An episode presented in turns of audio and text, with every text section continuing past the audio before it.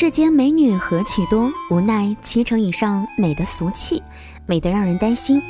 有些你担心她走路会摔倒，有些你在心里面祈祷千万不要开口说话，有些你还要替她紧着一口气，还有一些你忍不住要想，甜腻到如此地步，竟然都不给自己留一点后路。你是哪一种美？或者说，在你的心目当中，怎么去定义美？喜欢哪一种美呢？你好，我是李小妖，欢迎你收听每晚九点跟你见面的时光听得见。我喜欢智慧的美丽，像莫文蔚，总是想世间怎么会有如此女人，明目清新。美是女孩的狂野和爆发力，欧洲姑娘的坦然洒脱，东方女性的古典气质，集合在一身。动静皆宜，她怎么站都是时装杂志上走下来的模特。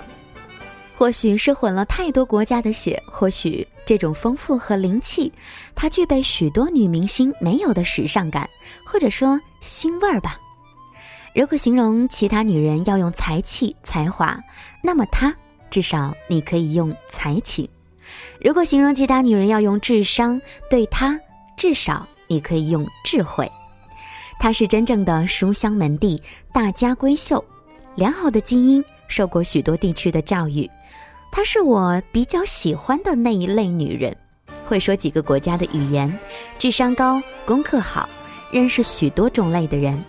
这样的人不必刻意拼命地包装自己的知性，不必刻意地取悦男人，哪怕他是个艺人。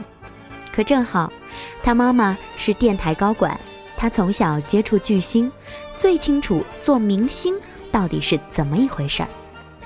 他见过世面，越过河山，所以他有其他女明星身上没有的大气，不必时刻惦记将自己扮得甜甜美美以嫁豪门，不必与其他女星争风吃醋，风雨中自有一份淡泊。蜜月时，有朋友在巴黎街头碰到他们夫妻。平时的着装被人认出，两个人开朗幸福大笑，亲切地聊起天来。平凡的，好像舞台上那个百变女郎并不是她。许多中国女星游走巴黎或者瑞士街头，隆重的像是赴白宫晚宴一样，在某处毫无头衔街头摆姿势拍照，背景还总是不小心带上某个推着婴儿车的面露不解表情的欧洲妇人。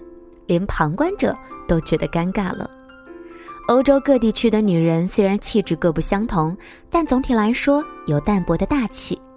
早上四点起来为丈夫化妆的事儿，她们是做不来的；为漂亮把自己的脚磨到起泡这种事儿，她们似乎也不太会做。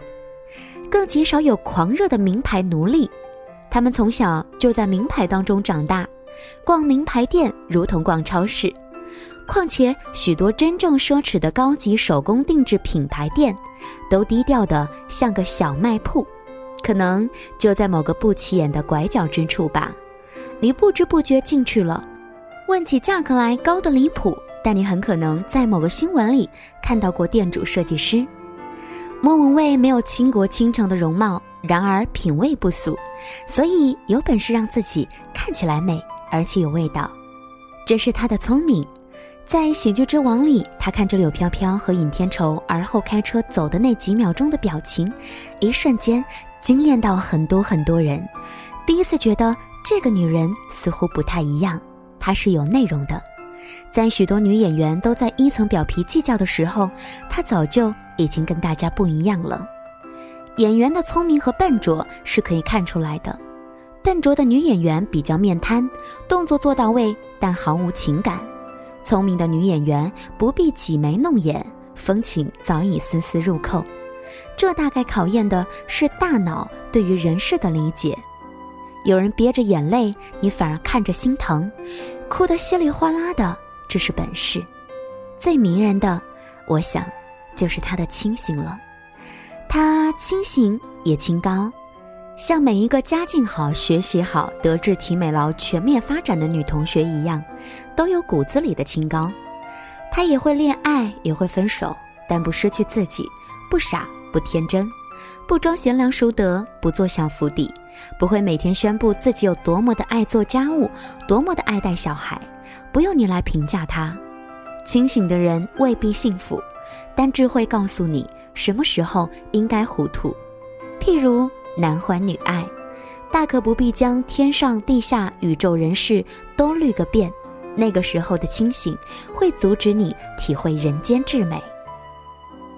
他带的如此的个性，一路狂奔，直到女人四十，高调幸福的嫁给了初恋男友，让全世界的女人感动着，呼唤着，又一次相信了爱情。有时候呢，也会想，还有比他活得更加幸运的女人吗？该出的格他出了，该挑的底线他挑了，所有人都想看这个女人还能够折腾出什么样的花来，怎样收场，怎样下台阶。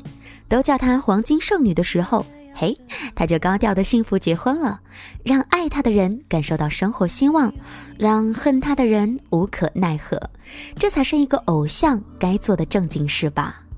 女人难得清醒，更难得在清醒之后还可以拥有如此世俗的幸福。今天在节目当中的主人公呢，是我非常喜欢的莫文蔚。不论是她的电影，或者是她的歌曲，总是会让我觉得这个女人和别人不一样。我想就是那句话吧，她是有内容的。节目的结尾，我们就来分享莫文蔚的声音吧。也在节目的最后跟你说一声晚安。时光听得见，节目之外，欢迎你关注微信公众平台账号，直接搜索“时光”。听得见，我们下期再会了，拜拜。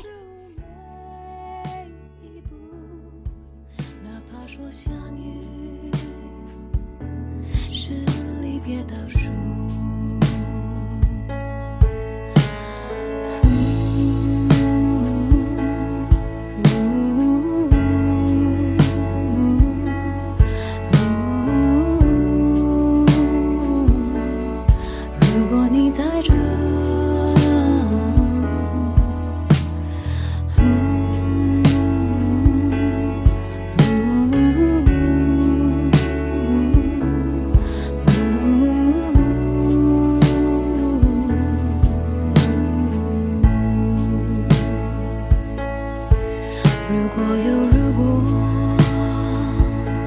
也要这样过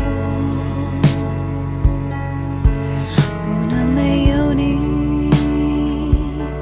不能没有我。记忆会模糊心反而更清楚哪怕说相遇一棵树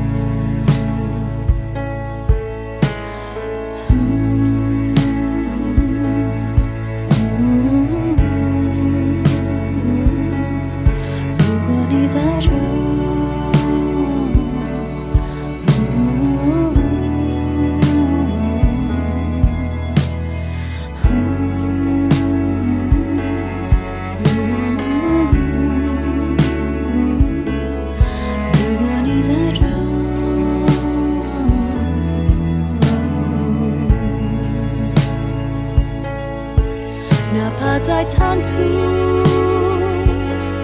我要拥抱你，哪怕说相遇。是离别开始，哪怕在孤独。